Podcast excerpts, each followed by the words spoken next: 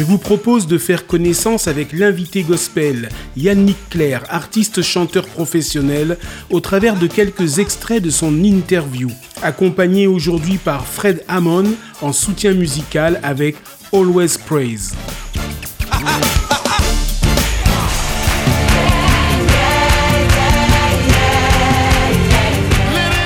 Tout à fait, exactement. Je suis intermittent depuis un peu moins de 10 ans.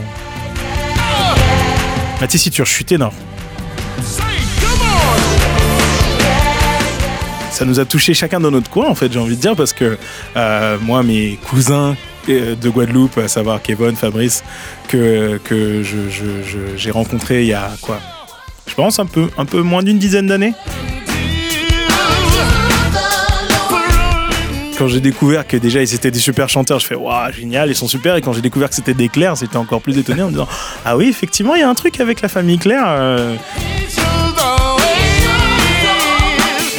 Sachant que moi, dans ma famille, euh, j'ai ma, petite sœur qui, euh, qui, chante, qui joue de la guitare. J'ai ma grande sœur aussi qui habite au Canada, qui chante un peu moins parce que bon, il y a moins d'activité un peu là-bas. voilà, il y a une sorte de, virus, euh, c'est à propos de dire ça, mais il y a une sorte de virus qui s'est diffusé dans notre famille et dans justement au sein des clercs, qui fait que, bah, je sais pas, il y, avait quelque chose avec la musique. En tout cas, pour ma part, moi, c'est euh, mon père qui est bassiste. Il fait du jazz. On avait un peu le cérémonial chaque dimanche après-midi, après avoir bien mangé le repas dominical. on regardait les guignols de l'info, et une fois que l'émission des guignols de l'info se terminait, on éteignait tout, et mon père sortait la guitare.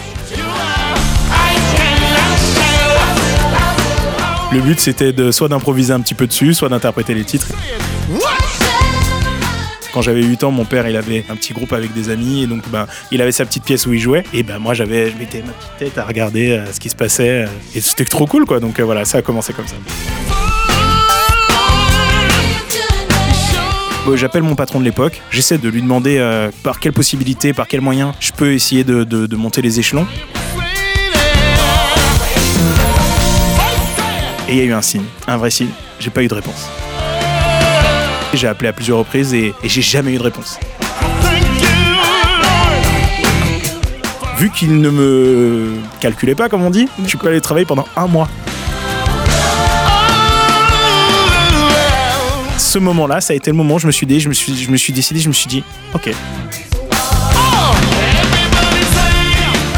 À côté, j'avais la musique qui commençait tout juste, mais vraiment quand je dis tout juste, j'avais euh, une prestation, deux prestations par mois.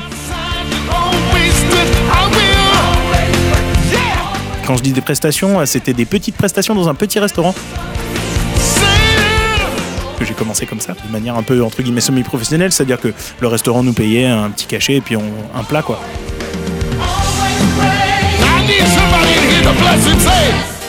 Et donc on a fait une rupture conventionnelle. Je peux pas faire plus pas deux fois que ce que j'ai fait. Je me suis lancé dans le vide, vraiment.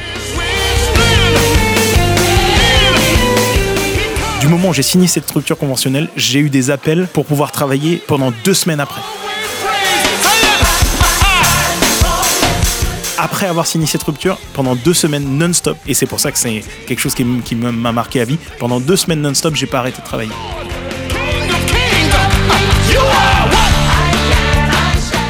C'est comme on dit quand une, une porte se ferme, une autre s'ouvre, c'est exactement ce qui m'est arrivé.